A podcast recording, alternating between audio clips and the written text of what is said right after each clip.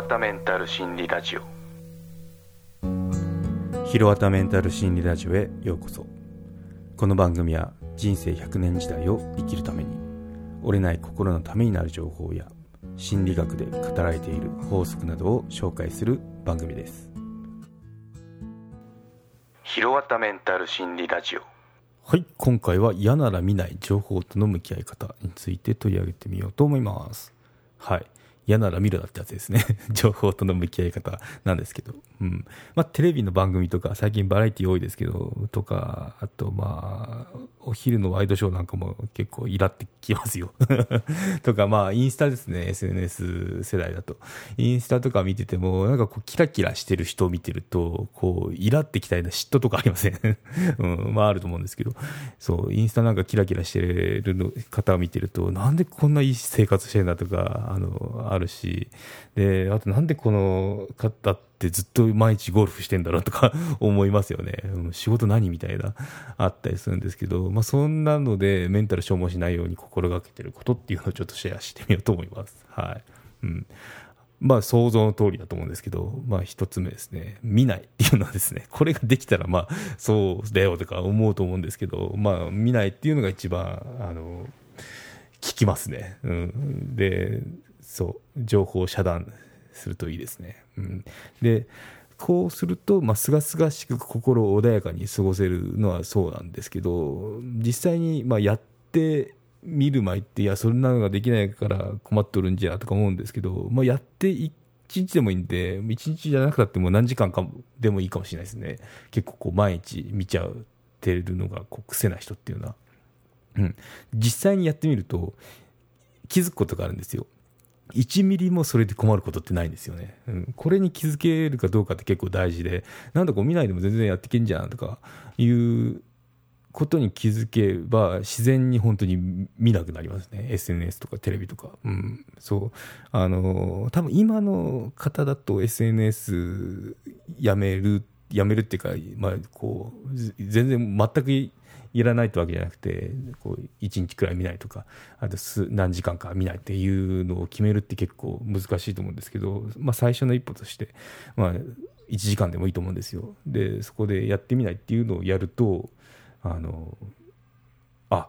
こういうことかってどんどんこのあの馴染んでくるとその期間っていうのを伸ばせると思いますね。1週間くらい見ないとかありえる話なんで、うん、そうですね。テレビの時に私これ経験したんですよね。テレビが地デジ化になってからテレビ捨てたんですよ。で、そこで最初の頃って本当になんとなく家帰ってあのテレビつけてあのたんですけど、それがなくなってどうなったかというとめっちゃ本読むようになったんですよね。いろんなビジネス書とか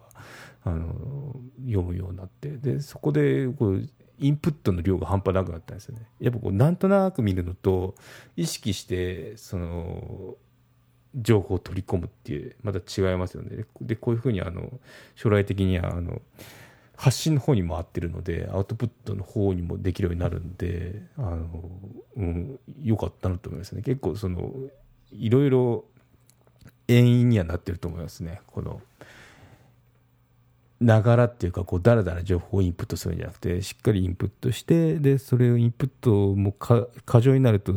体の方が気持ち悪くなってくるんで、出そうと思うんですよね。だからこのポッドキャストって結構そういう発散の場にもなってるんですけど、私自身。うん、まあそれも、それは半分冗談なんですけど。そう。でもまあこう、一番、なんだろう、記憶とかそういう物事定着させるのっていうのはアウトプットしてみるっていうのが一番ですよね。うん。意外とこう、なんだろう、自分ではいろいろ専門性が持ってできるスキルっていうのもじゃあ人に説明できるかっていうとまたこれ別なスキルなんであれ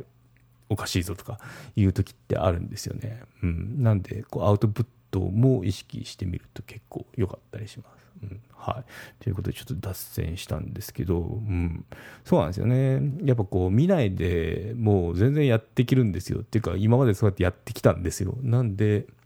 まあ見ないでも大丈夫だって思ってメンタルすり減らすくらいだったら遮断するっていうのがやっぱり大事ですよね。別にその見る義務ってないわけなんで癖で見ちゃってるわけなんでそこっていうのを打破するには一回もうスパッてやめてみるっていうのはいいですね。うん。そう。1ミリも困ることもないしむしろそれで穏やかになるんだったら健康にプラスですよね。なんていいことずくめだと思います、うん、ちなみに現代人どのくらい情報を得てるかっていうと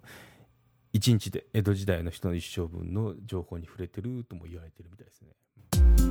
有料チャンネルのご案内をいたします。サブスク版チャンネル「ひろわたメンタル心理ラジオプレミアム」を Apple Podcast で木曜に配信中。サブスク会員は今までの会員限定エピソード全てを聞くことができます。Windows の方も iTunes から聞くことができます。トライアル期間も設けてございます。ご登録して応援いただけると励みになりますのでどうぞよろしくお願いいたします。